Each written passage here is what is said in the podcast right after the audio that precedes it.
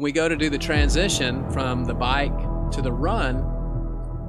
My older son is there with my uh, sister in law, and we go running by, my brother and I, and my son says, Dad, Dad, hey, I'm over here. Uh, Luke's in the hospital. just just what you want to hear in the middle. Oh my word! What did you do? What happened? Uh, we finished the race, of course. yeah, we just said that's okay. We'll deal with it later.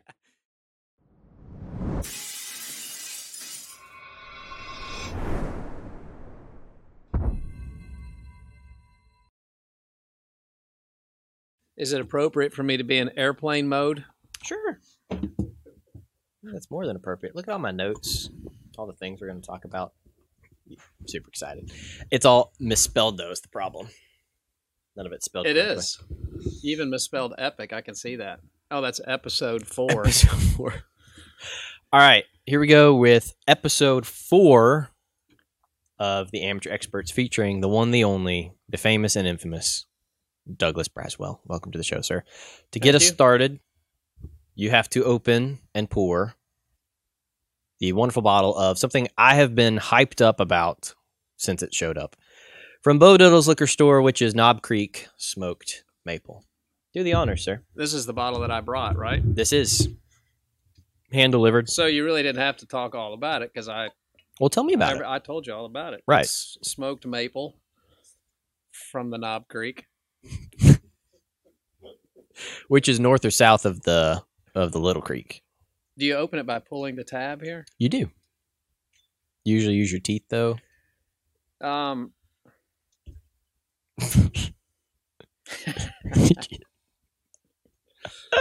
I really don't drink, I'm as is s- obvious. By so glad that- we're able to edit all this. It's gonna be great. No, this is the best. This may be the best part. Really? Yeah. I don't. I don't think it'll be the best part. It'll be the best part for me. oh no! Do you have a pocket knife? I do. Gosh dang! Here, give me the pocket knife. I'll pull it out of my pocket. That way we we'll be legit. Uh, if, you, right, if you have uh, a pocket knife, you can probably just cut around the top of it there. Oh, Look what I got. nice. That's a nice Damascus steel blade you have there, Yeah. forged in the see. fires of uh, Silver Dollar City. Did you get this at Silver Dollar City? I did. Have you been? I love Silver Dollar City. Do you? Absolutely. All right. We have a new uh, topic. Have you for this stayed at the castle? They have a castle. There is a castle that uh, that's what my kids called it. The castle. I don't. It's right on the lake, and it looks like a castle. My kids love to go to Silver Dollar City. Well, they don't anymore, but when they were young, they did. And uh, I have. I have not stayed at Fire the in the. Hole. Don't they make a whiskey called Fire in the Hole? They make a fireball, There you go. which is delicious. They make these things easy to get into. That's what I like about it. It's childproof. Yeah, well, that would explain it. I like that. I do like that. Just that part. Here, let me let me pour it so you can see the label. There we go. Branding. Do you know anything about branding? That's what I pay you guys to know. Oh, that's right. Thank you, Bo, for your wonderful contribution. All we have to do is the uh, It does smell good. Can you smell the maple? I can smell the maple. made fresh from the the creek of Cheers. knobs. Cheers.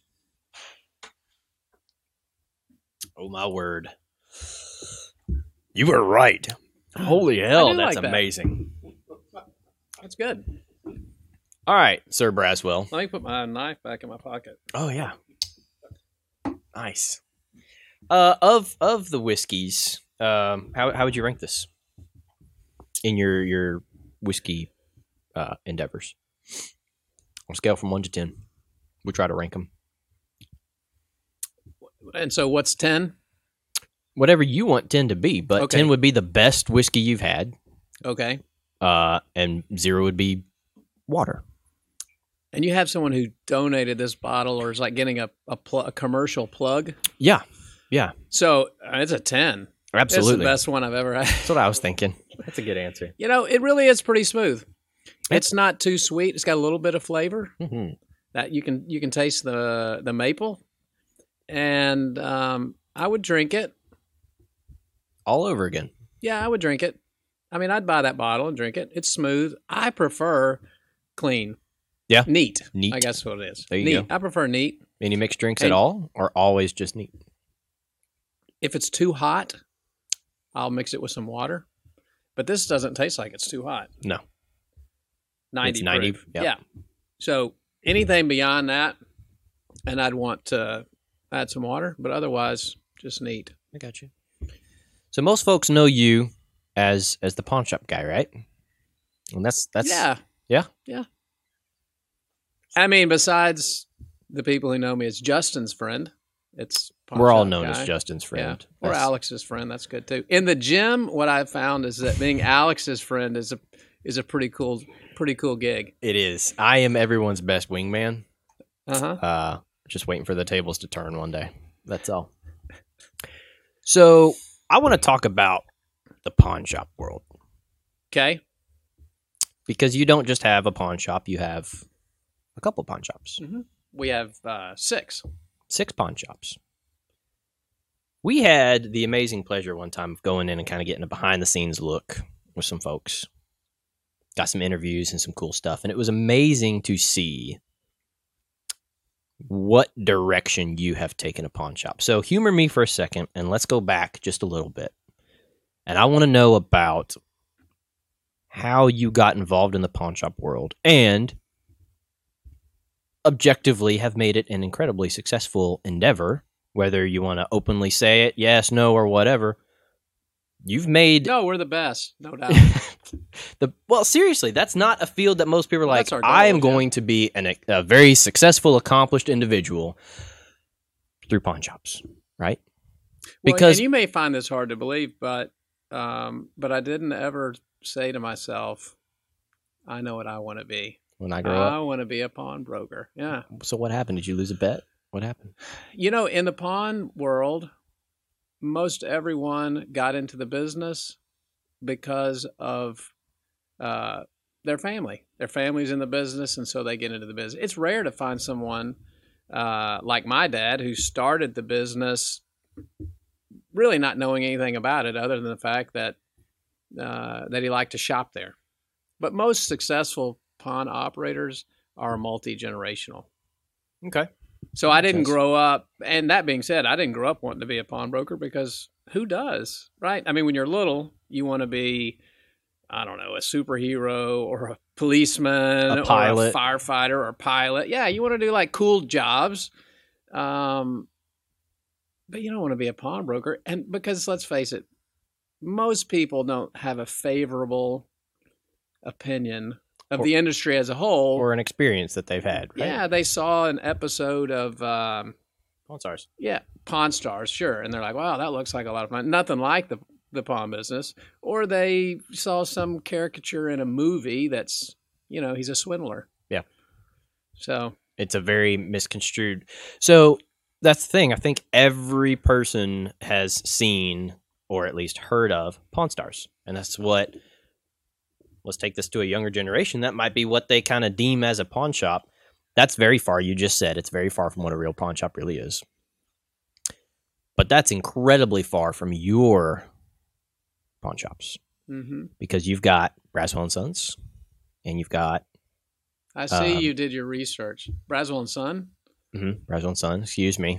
There's not two It's you a common mistake, but you know what? If I had named it Braswell and Sons, Mhm. then everybody'd say Braswell and Son, it'd be vice versa right? But you don't just have that, you have iPawn. right?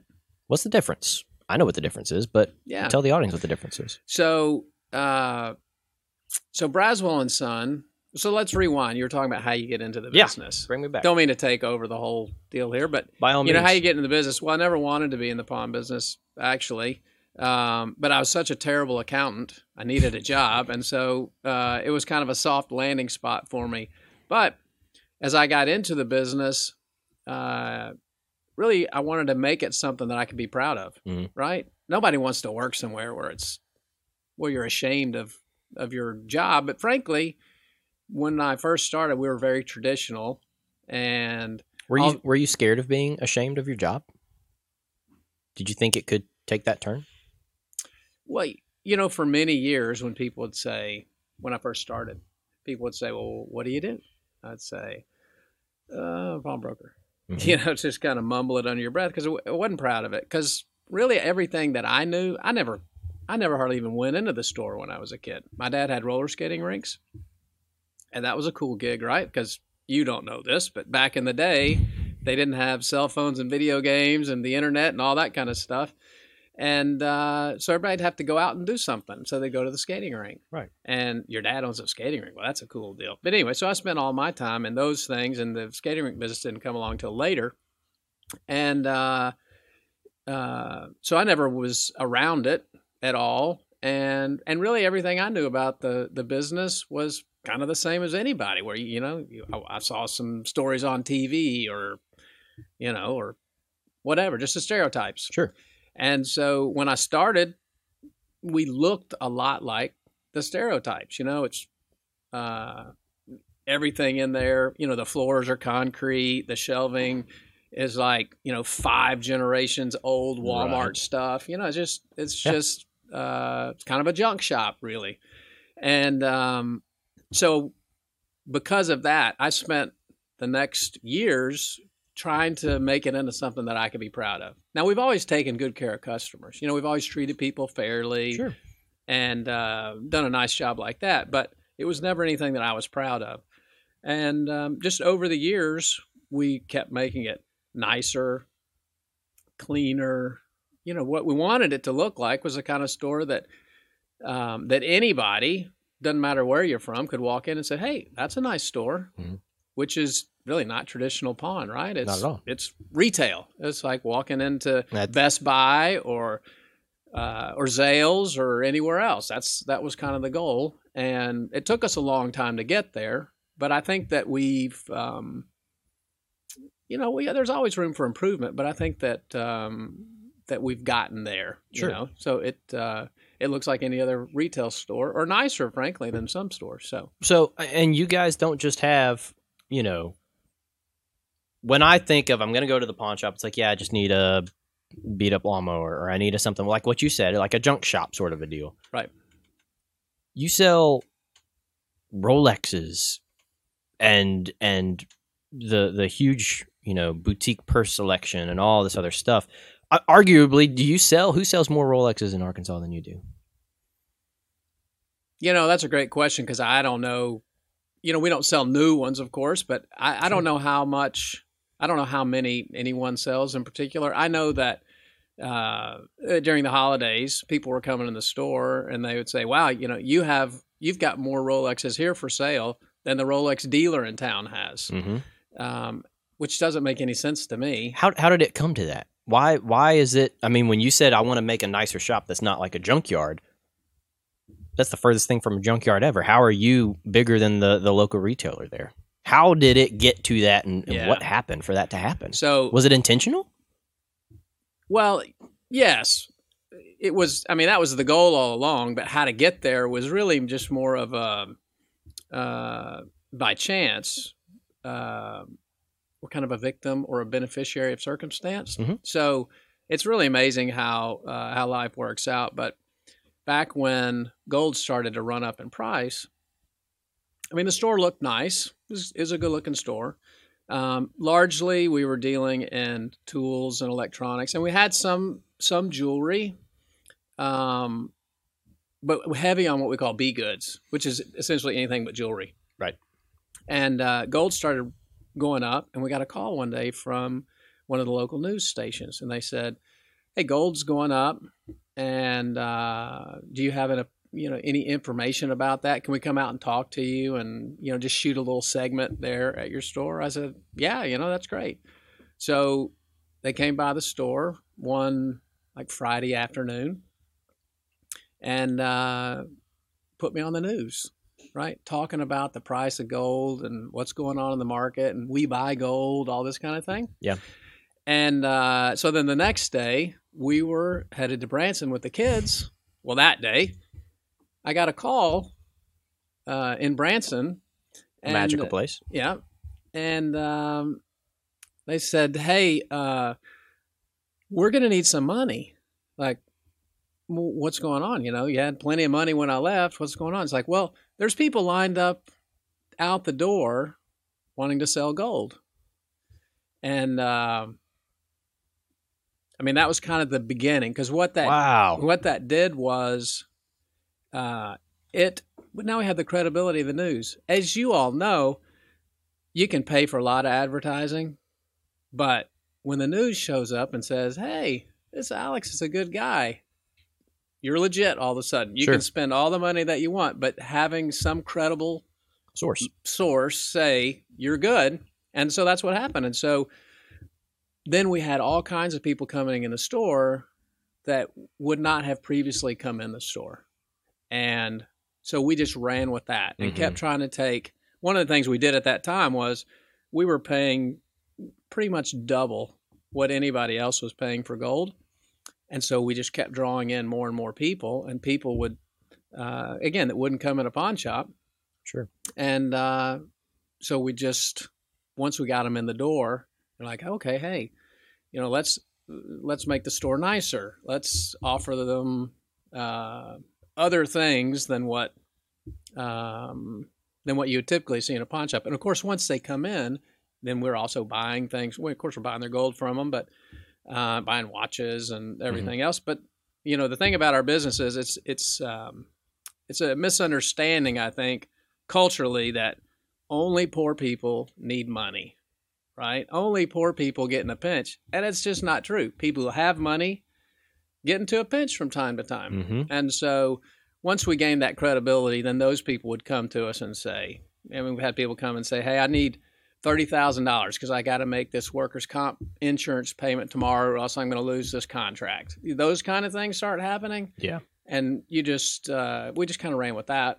And um, that's the short story of how we ended up there. Wow. Do you think because that is catering to a different market now? Do you think you're missing out on where a traditional? I, I- know you have both, kind of Yeah, both sides, right. both both best of both worlds. But just for that, do you feel like you're missing out on a, on a side of the market because you've now retargeted your Mm-hmm. audience? you know it's a there's there's a lot to be said about that because we have experienced where you know we, we moved a store to a new location and Mhm. man it was really beautiful. I mean it was fantastic. We bought some uh, some showcases from a jewelry store that had was only open for a real short period of time and moved them in there uh, to our new location. I mean the store was just immaculate. And we didn't get the bounce in business that we thought we'd get. And one of the things we noticed is that some of our regular customers um, stopped coming in, Hmm. and we weren't really attracting any new people. Um, and so, again, what we figured out is that a lot of the traditional pawn customers were just not comfortable. You know, it's like, well, I'm used to going into a place that even if our previous store had been nice, it hadn't been That. Zales, right? It's been somewhere in between that. And so uh, we kind of had to dirty it up a bit. So we took out some of the really fancy showcase wood showcases with LED lighting and all. We took out some of those and put in some Walmart gondola shelving, nice clean stuff. Yeah. But um, you know, and put some displayed some more tools and different kind of traditional pawn items hmm musical instruments and all that and business picked up right away so there's a balance there right you can't just say open a store and say well i'm just going to cater to people who have rolexes and louis vuitton handbags or whatever because there's not we haven't found that in this market there's really enough of that business um, that you can turn your back so to speak on On the rest. on the traditional stuff. So we've tried to find a balance there. And so the iPawn brand is helpful with that because they deal in firearms, which the Braswell and Son stores don't. Right. Um, you know, the thinking there is that number one, the paperwork for firearms is, is a nightmare. Uh, but then number two, when women are looking at diamond rings and handbags, they don't want me and you over there racking shotguns and you know all that, you know, and, and ARs and you know they don't want they don't want all that. They want a Right. nice atmosphere with Sure. you know without all of that nonsense. So with iPawn, again, we kind of find that middle ground where we can have a nice store. It's clean, it's all that, but has firearms, it has um, just a little bit more traditional Sure. pawn uh, categories of merchandise. If you had to draw a hard line, which do you have more success in? Hmm. You know, the great thing about the pawn business is that nobody's really figured out the best, most profitable way to do it. And so you can uh, win, so to speak, either way. I mean, Braswell and Son, uh, you know, that's been the thing. That's the uh, goose that laid the golden egg, so so to, speak. I mean, I've been doing that for 30 years, and iPawn is, you know, in the last five years. So, um, that's I'm I'm partial to the Braswell and Son brand because Sure. it's something that I took that when it started it was pay more pawn because we pay more, right? Of course, we changed it when people would call and say, "Does that mean I have to pay more?" It's like, no, no, no, that's not what we mean. it's a little bit confusing branding, and um, so we took it from Paymore, which is real traditional, to Braswell and Son, which is really a lot like walking into a jewelry store. hmm Um, I know that, uh, of course, I don't know official numbers, but I can almost guarantee that we sell more Louis Vuitton handbags in Arkansas than uh, than anyone. Yeah. Uh, you know, and we sell a lot of jewelry and Rolexes, as you mentioned, um, but we also sell the other things, and we sell televisions and video game systems and all kinds of stuff. But that's the focus, and those are the things that I like.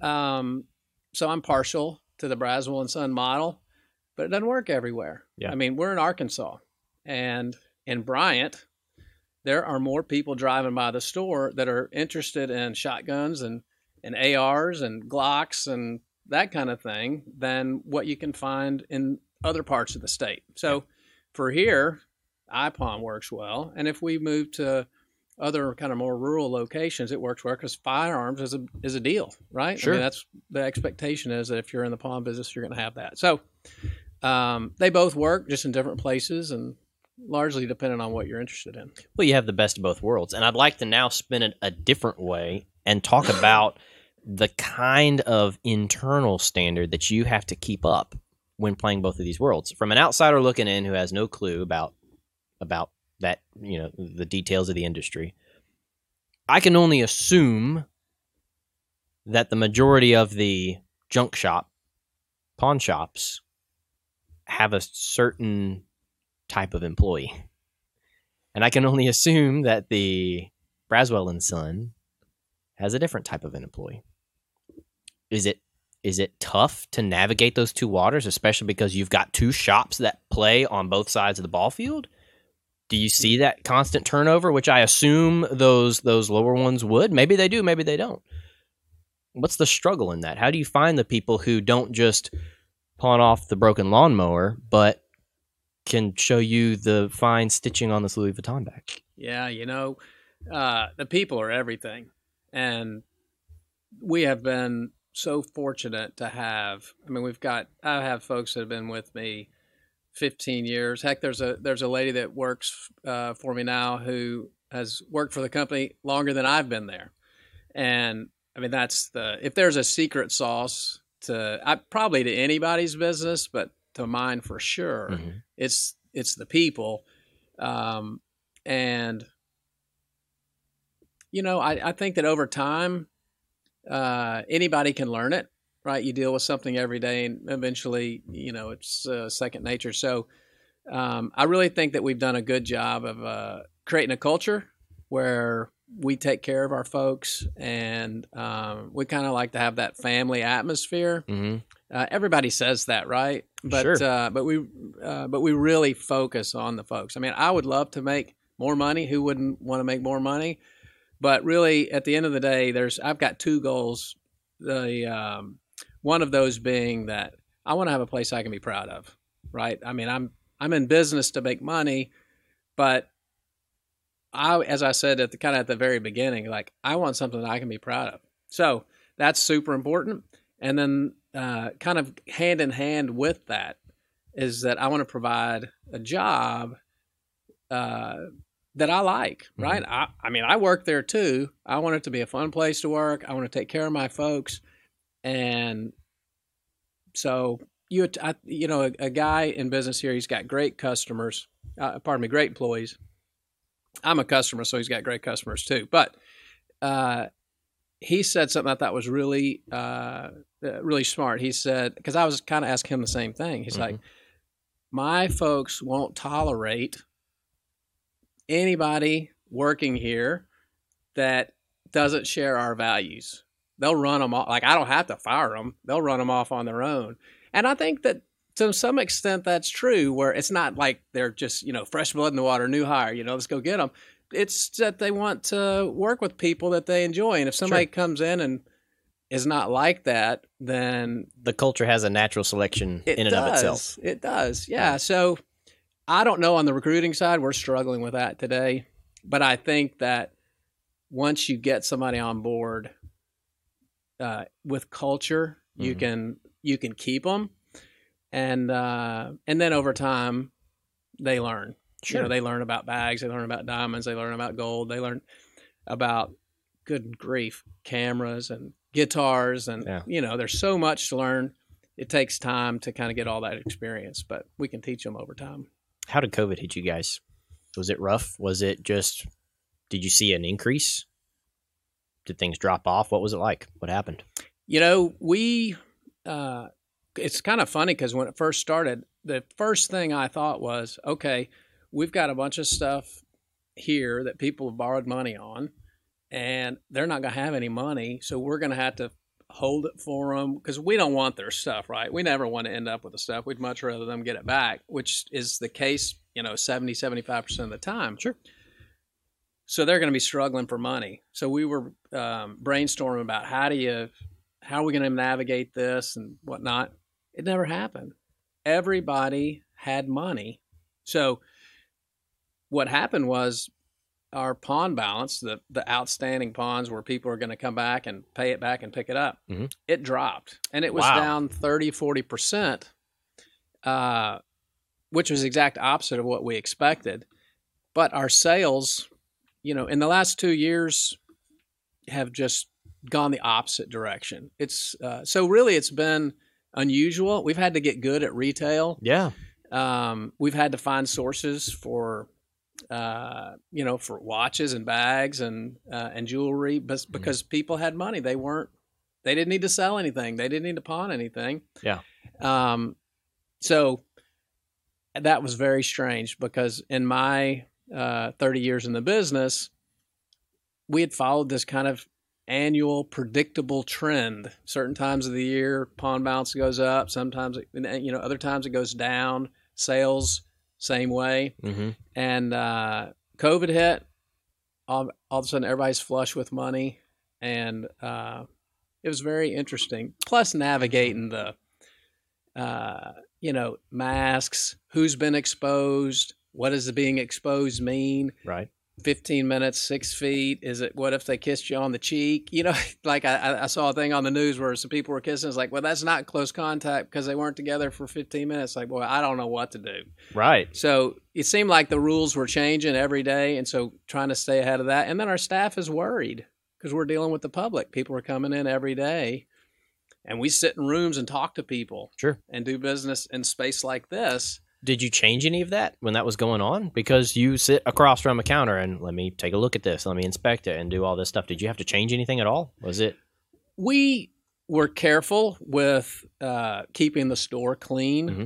Everyone, of course, had to wear masks, and um, our transactions are typically not for more than you know five or ten minutes, and so we we do have that that space that the CDC talked about, but um, but everybody was nervous. I mean, we did everything we could, but we wanted to also keep paying our folks, right? We did, you know, we could shut down and then everyone could stay home, which they're probably not going to do, but mm-hmm. nonetheless, uh, maybe they'd be safer that way, but they're not going to get paid. So we just tried to do the best we could with the information that we had that was changing all the time. Sure. Um, but the same things you see everywhere with uh, masks and distancing and the spots on the floor, right? That say, you know, that's it's six feet from here to there and stay can maintain this distance and whatnot. So we did all that, and we'd go out to the parking lot for people. They would call and say, "Hey, I don't want to come in, but and and we'd go do business in the parking lot with them. Sure. They felt safer that way. So, all things considered, big picture now. You've taken the term pawn shop, turned it around, and gone a completely different direction ups, downs, highs, lows, whatever. What advice would you give to a young entrepreneur out there uh, in the pawn business, in the aviation world, in sales, whatever? What other entrepreneurial advice would you give them that you've learned over the years? Could be a one uh, a one liner, uh, a story. What wisdom have you got? What's the biggest lesson you've learned to to build up the the mini empire that you have and to change Very many, yeah. well you have you've changed you've changed a term Hmm. you, you don't go where you're going to do what you typically do but here we are where are you going to go get that oh, i'm going to go get my engagement ring at braswell and son Hmm. oh i'm going to go get my father's wonderful gift at braswell and son what's that well i'm going to a pawn shop Mm. i would never do that i know a lot of people who would never do that you have you literally redefined what people consider to be a pawn shop so what clicked in you to do that? I know you talked about always just wanting something different, but what advice could you give that translates to the rest of the world? Well, you know, uh, I don't know that I did. There's not much original thought in my head. I uh, a lot of the things that we do are plagiarized. So Sure. I mean, th- I those are nice things that you said uh, uh, about me and the business and all that. But frankly, uh, I mean, I had an idea that I wanted it to be better, but I didn't know what to do. Like I didn't know what was possible. So I would say one thing is if you're interested in something, go find somebody who's doing it well and just copy them. I mean, uh, that's, it, I don't know that it matters what business that you're in, whether you're in the car wash business or uh, marketing or whatever it is, who's the best? You know, who do you see that's doing something that you're attracted to? You know, join your national um, trade associations, those kind of things, and get to know people and go visit their businesses. And so, to me, that's had the big. Other people have had uh, a big hand in everything that we do. I mean, I could I could write a book about our operations, and if I did, most of that I got from someone else. Um, and then the the other thing, as I mentioned before, that's absolutely the most important thing is it, it's people, man. It's people are the whole deal, and you hear that all the time, and it's easy to pay lip service to that idea. But what I've found is that, uh, I mean, we're nothing without our people. So customers are the same. Sure. You know, you can talk about how the customer's always right and all this kind of thing, but I mean, frankly, in my business, when we talk about this a lot, we don't really always see customers on their best day. Nobody wants to borrow money, right? I wish I just had enough money that I never had to go to the bank and show them all of my financials and beg them for money and all this kind of thing. Nobody likes that. It's never a good day when you have a financial need that you can't meet. Yeah. So we have to take care of them. You know, you got to treat them with respect. You have to, and it's the same with your staff. So I would say that. I'd say find somebody who's doing a great job. Find somebody who's doing something that you're attracted to, Mhm. and copy them, and and then take care of your people, both your customers and your and your staff. Where's it going from here? Is there a seventh on the horizon? Is it just hold what we got? Yeah, well, I mean, if you talk about taking care of your employees, No, I'm, ta- I'm talking then about. you have to have more, right? Okay. Because everybody's growing.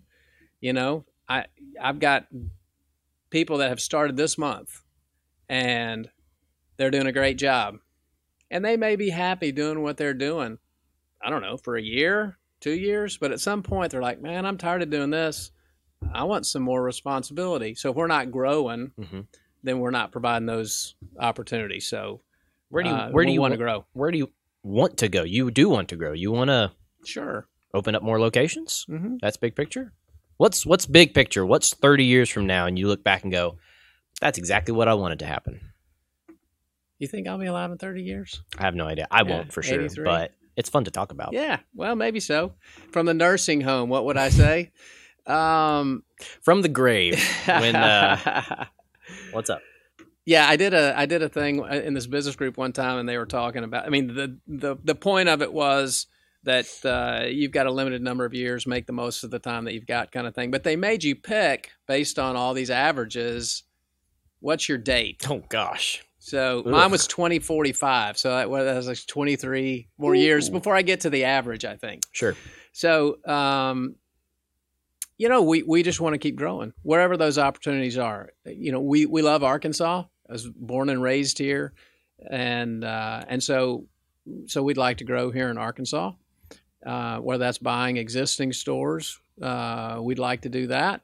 But if we need to, we'll go and start one uh, from scratch. But really, any part of the state, frankly. But the population centers, we're we're uh, in central Arkansas now. Mhm. There, I think there's more opportunities here. Obviously, northwest Arkansas is another population center. Northeast Arkansas, Sure. um, southwest. Um, so, just kind of have to see where the opportunities go. What's the biggest lesson that you had to learn through all of this? We talked about the success, and maybe the success was the lesson that you had to get your head around. But what was the hardest, or what is currently the hardest part of what you do? Because when you're talking about just the pawn business as a whole, now we split it up and we're we're retargeting people. Now we're talking about employees, and now it's this next level, higher level of stuff. What is the absolute worst part of the job that you hate doing? Well, you didn't go where I thought you were going with that. The uh, the the biggest lesson that I had to learn, Mm-hmm. or the, that has been the, the most difficult thing, is that um, there's somebody that can do it better. So you have to learn as a as an owner. You know, my fingerprints, my DNA is all over the place, right? Um, and I've been doing it for 30 years. So being able to hand that off, responsibilities off to someone else and say, hey, hey, Alex, do whatever you think is best. That's hard. Yeah. That's really hard. But what I found is that uh, that some people, uh, a lot of people, frankly, are much better at aspects of my business than I am. And so, really, then the idea is that find the right people and then turn them loose. Sure. Um, so, but that's that's as an entrepreneur, as an entrepreneur, as a business owner who's been in it for so long, it's my baby, so to speak. Giving someone else the keys to the car, boy, that's a tough one. Yeah. Um, but it's a better way. Uh, there's some humility associated with it when you look at it and say, hey, you know, turns out I'm not the best at everything related to my business. There's some people that can do things better. Uh, but that's been a tough one for me because, like I said, it is my baby. I've been doing it for a long time, and I'm proud of what we've done. I don't want anybody to mess it up, right? Sure. But uh, but they can also uh, what I found is that they can do uh, many times a better job at it than what I can do. So um, that's where I thought you were going with the question. so now where are you really going? Well, I, I'll put the two together because I think a lot of times the the the hardest part of the job, the suckiest part, and the biggest lesson learned just coincide with each other a whole lot. Have you had any huge delegation milestones? If you if you wanted to, I mean, was was there one part where you're like, all right, I got to step back, I gotta I gotta hand this off to somebody else. Yeah, well, I mean, a big one here in the last, you know, six months where I've uh, turned over the day-to-day operations to uh, a director of operations. So he's responsible, and he's been doing a lot of the work anyway, kind of leading up to. Mhm. But I, uh, you know, handed off the re- that responsibility to him and took a step back and let him make decisions without micromanaging and without getting into the weeds. And uh, that was it's pretty stressful. Yeah. But as I said, I have some really good folks, and and he's uh, he's done a great job with it. But anywhere along the way, if you are um, once you get have some success in something, to step back and kind of give that to someone else. I mean, it's it's hard to do. Yeah. Uh, so I've experienced that in different spots. Whether it's, uh, you know, when I opened our second store, that meant I was spending all my time at the second store, but wasn't in the first store, which was you know, it's the original location. It's a big deal. It's what pays for everything. And I was over here on this new location. So that's stressful. But Yeah. at that time, I also had some great folks, and there were so everywhere along the way, the people have uh, have stepped up and, and done a great job with it. But um, but that's that delegation is is hard to do. You know? Sure. So you've done triathlons, right? You've you're in the fitness world and and everything. How does that play a part in pawn shops? Um, and I'm also going to bridge the gap here. This is a slightly different direction, but you're a pilot. You fly an airplane. Um, I think it is much easier for people in, in good shape to be to be aviators. You have to keep up your health. You have to keep all that. It's it's a mental game, and the wellness factor of staying active and being fit plays both both ball fields. I think. Um, what what does fitness in your world look like? Why do you choose to do that on top of everything, and how does it help you? you know to, to me um, i love learning learning new things Mhm. so whether it's getting my pilot's license um, i i took um, spanish lessons a couple of days a week for several years um, you know did triathlon um, i like the mental challenge associated with doing different things Mhm. and pushing yourself to um, to accomplish things um, so there's that element I think of fitness that just keeps you sharp as you get older, right? Like myself, then uh, it's more work, right? Right. So you have to. I mean, if I at, at 50, I'll be 53 next month. Uh, if I let myself go, which I do, right? I've, I've kept. I'm a little bit OCD. I've kept track of my weight for like the last 10 years, not daily, but almost sure. and you can see there's lots of uh, there's lots of peaks and and then some valleys you know so it's up and down so it's hard to stay after it but what i found is that in the last you know five years for example if i let myself go gain 20 pounds 25 pounds whatever boy it's hard to get back. Yeah. spend a- spend a little bit of time on the couch and boy it's hard to get back. And so it takes longer i guess. The older you get the longer it takes to get back. So the more important it is to sure. to maintain it. But as you said when you when you feel good about yourself and that's there's a mental aspect to it. You want to keep challenging yourself stay mentally active uh, but then there's that pride aspect too. It's like you know when you're not on your game right? You Yeah. know it's like yeah i'm up i'm up 30 pounds. You know you know it and you feel differently about yourself. It makes you feel different physically but then there's an emotional aspect of that as too where you're not proud of yourself. And so um, so yeah i think that the fitness uh, part of it is uh, experience and setting goals and reaching them. Mm-hmm. That gives you confidence to set more goals, set higher goals, and reach those things. And then there's the the physical aspect of it that is you just feel better, um, It makes everything feel better physically, feel better about yourself. Yeah. So I think that the fitness aspect is important, and really, man, I love learning new stuff.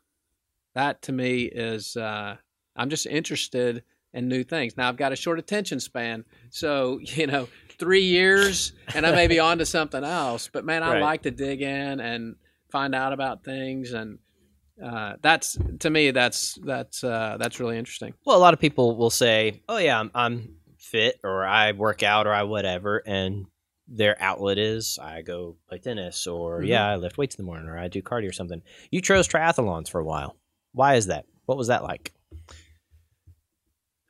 I'll tell you, I, I'll. Well, it was brutal. Like I don't want to do it anymore. But the um, it's watching that dang Iron Man and Kona. I mean, you want to like be it just draw. I want to be. I want to run. I wanted to run across. I didn't do it, but I wanted to run across the finish line and hear him say, Douglas Braswell, you are an Iron Man. You know that. I mean, that would have been awesome. So I was putting my name in the lottery, and I'm training, riding the bike, and everything else. And um, so I did a half. I did a half Ironman, which is um, which is a big deal. Yeah, it but is. there's lots of folks that uh, have done that. but for me, uh, it was um, it was a cool thing. We went to Cancun. Mhm. Um, there's lots of funny stories about just the the drama around it. My son ended up.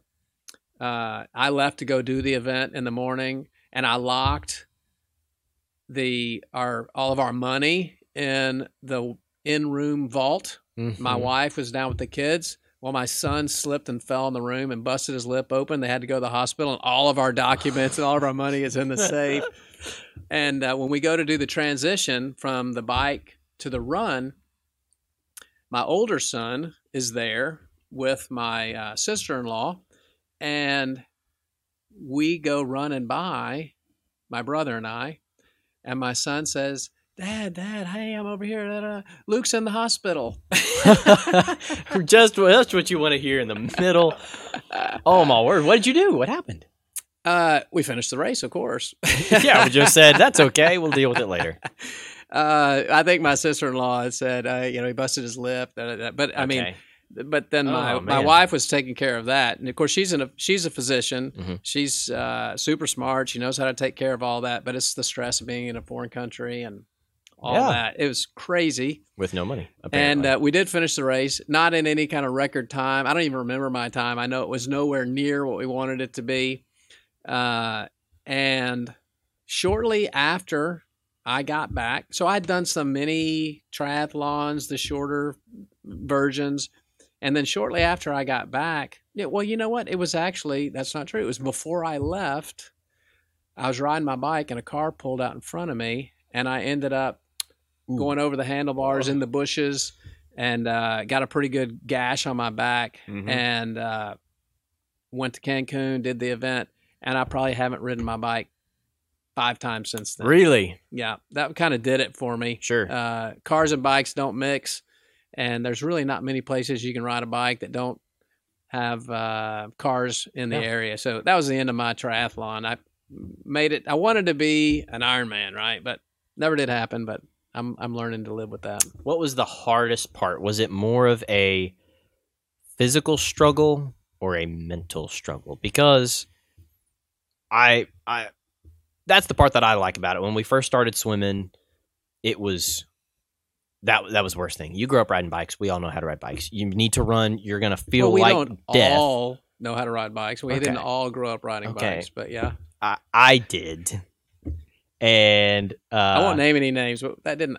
Not everybody. There are Yeah. some. There is a select few, yes, uh, that did not grow up riding bikes. Grew up riding bikes. You can run. You're gonna feel like death, but I can run from here to there, no big deal. And Mm-hmm. swimming, I'm like, oh, no big deal. We grew up in the ponds, in the bayou, doing whatever, swimming around, no big swim deal. with alligators, Yeah, it which makes it more challenging. right? Faster. Yeah, way faster. Yeah. Um, that was the most miserable first month of my life. Was it really? It was It's hard to breathe and swim. Yeah. You know, if you're swimming across the pool, no big deal. you don't have to breathe, right? You just hold your breath and go. But when you have to like time your, yeah, It I is it and it was it's all up here too because it's now well I need to do it proper because this is how they said we need to do it proper and I'm supposed to breathe here but I forgot to do and you just get so frustrated. For me, a it was physically incredibly challenging and I'm still not great, still working at it, but it's more of a mental game than than anything for for all three bike swim run. It's it's more of a mental. What was it? Was it more of a physical thing for you? Is it is it a mental challenge? Is it both? What was the Mm. hardest part of it? Getting into it from a from a newbie beginner standpoint. What was the challenge? you know, I'm really not very good at any of it. I'm Huh. not. I'm not very fast.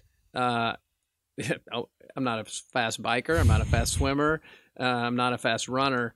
Um, so, but I really loved the swim. I had, I struggled like you're talking about at the beginning, but once you, what's different than the bike and the run is that once you learn how to swim, it just seems like you can go Forever. and go and like that to me. You know, in the in the half Ironman that I did, the swim. I mean, it, again, I wasn't fast, but it was no worries. You know, Yeah. so I swam. You know, what is it, one point two miles? Mhm. and uh, you know I got out of the water doing doing great. You know, and then the bike is a bit of a struggle, and then after riding the bike, they have to run, it's it's next to impossible. Yeah. But I started running. Um, man, I tell you, I I let's see, that was probably around. I was probably 31, 32, maybe a little bit older. Started running. I always said they're going to run. You, you know, you see the people running their 5Ks and all that's like, that's just stupid. They're just, what are they doing? And, uh, and so one of my buddies said, Hey, let's do a 5K. And we were all at lunch. There was like six of us. And everyone's like, Yeah, let's do it. You know, we're all out of shape, overweight. Right. I was like, Yeah, let's do it. That's a They're great, idea. Um, and so talking about the goals, right? That's that's kind of how the running deal started. So ran a 5K, and there was only two of us Mhm. out of the. I think there was there was six of us there, four or six of us there. Two of us ran the 5K. Did it? Okay. Yep. And then uh, he and I ran together a lot over the years, and we did more 5Ks. Then we did a half marathon. Then we did a marathon, and so um, that's kind of how the triathlon thing starts. Like, hey, I can do a marathon. Let's let's. What else is out there? What else Yeah. can we do? Um, but with running, there's goals, mini goals, small goals, right? Like you're running, you're like, I've been going for 15 miles. I've got three more to go. If I can make it to that street sign that I can see in the distance, Yeah. I'm going to run all the way there. And then when you get there, you're like, now I'm going to run over the top of that hill. And then once you get over the top of the hill, it's like, now I, I can definitely make it to that house down the street, you know? So you just kind of keep setting these little small goals Sure. and uh, I wish I had some great insights uh, into the Iron Man thing like that because, to be honest with you, the half Iron Man was way more than what I'm I'm designed for it. So I never really figured out how to make those little small goals work. But I know in running that uh, just setting those little small goals, starting with a 5K, then trying to do a faster 5K, and then doing doing a 10K, and then you know those are um, easy mile markers. I never did figure it out with the Ironman because Sure. Uh, it's brutal. I can't imagine riding 100 miles and then, hey, let's run a marathon after that. But uh, it's about grinding, putting the time in. Making So- it work. Mm-hmm. want to talk about aviation real quick. Okay. Why did you get your pilot's license? How did that start? And you had recently, just to get technical on fun stuff, you just went from not that long ago, old school steam gauges up to glass. So not Mhm. only did you do the whole pilot deal, and now we're relearning aviation. Mm-hmm. That's extreme to say, but it is different. It is Right. it is very different. So how did how did you get in the world of flying? And somewhere around 08, I um, I just got a wild hair. As I said, I like to, to learn new things or whatever. And so I went, I got about 10 or 12 hours of flying in with an instructor, and I lost my nerve. The idea that I was going to be doing this by myself, it's like, no, I don't think Really? so. And so I quit. Wow. And then I picked it back up 10 years later, uh, towards the end of 2019. And um, a friend of mine had recently gotten his license. And so I thought, okay, yeah, I tried that, but I'm going to go give it another try. And, uh, and I really connected well with my instructor. Just made me feel comfortable. Uh, and I was, he was able to communicate uh, how to fly, how to land, and most importantly, um, in a way that I could understand. And he, so he was able to transfer that knowledge. And man, once I, I mean, really, we've had my wife and I have uh, taken some trips in the plane. We've done all kinds of, uh, you know, and I, we'd go up to Fayetteville to see the boys, and I fly to Atlanta or fly to Phoenix. We've done all, we've been to Denver, done all kinds of uh, good, uh, cool stuff. But but when I was training, those, you know, three hundred hours before I got my license, not that much, but you know, what do they say? It takes forty. Like the minimum is 40, 40, is minimum. Yeah, Yeah. that's I don't know anybody that uh, that has done that, but nonetheless, uh, I did a lot more than that. But during that time, when I was soloing, just around the field practicing S turns, climbing turns, descending turns, all that kind of stuff, that is the most fun. Uh, I mean, I didn't go anywhere. Yeah. just in circles, made spaghetti is what I like to say. Yeah, yeah. And uh, man, I really, I really, frankly, I miss flying like that because now I get in the plane, I've got a destination, I'm going somewhere. Uh, but back then, I was just flying just because I want to go fly. I want to get better at this. I want to learn how to do this right. You know, all of that. Um, that's fun flying. Uh, probably should do more of that, frankly. You know, now I get in the plane, file an IFR flight plan, you know, and ATC is telling you go here, go there, go to this altitude. Um, but uh, then I was just flying because this is awesome. Yeah. You know, so it's different now, sure. but uh, probably should do more. Just go fly for fun. Wow. Can you walk me through a day in the life? In whose life? In Justin's life? A Sure. day in my life? Uh, yeah, Yeah. we can do his first, and then uh, then mine, and then yours. Well, there's nothing to it. He's just Right. walking around patting people on the back. Good job, buddy. Keep it up. Pretty much. Yeah, that's exactly how it goes. You guys are awesome. y'all are great. um, you know, uh, really, I've been. This is my thirtieth year in the business, Mhm. and as I've mentioned before, I have lots of great folks, and so uh, what's great about my job is. Uh, that I don't have to open the store every day. I've done, you know, open to close six days a week for a number of years, and Yeah. uh, put in a lot of time, kind of grinding like that. Um, and now I get to focus on just different aspects of the business. So, um, you know, project, uh, lots of projects, scouting out new locations. Um, you know, one of the things I enjoy doing is just going in the store and, and talking to customers and talking to staff just to take their temperature, so to speak, you know, Sure. see how things are going and whatnot. So, um, I guess that uh, it's a good thing you don't have like a million followers. Maybe someday this this interview will get me in trouble. But today Sure. I feel pretty safe We're in good. saying that my typical work day is getting to work at noon and then leaving about twelve forty five. No, not really. Uh, I think Our that- one follower will really appreciate that. You might get heckled the one time.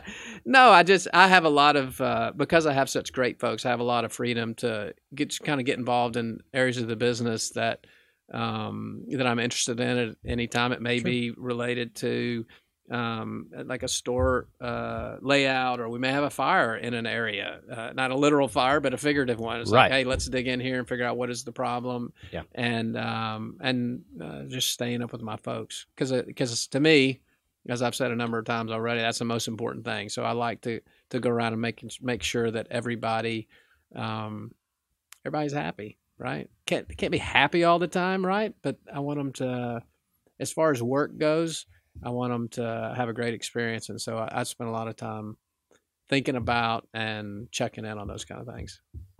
Pawn shops, triathlons, and airplanes. I need you to write your name on this piece of tape and label your bottle, sir. Label my bottle. Boom. And our last outtake, and that's a wrap.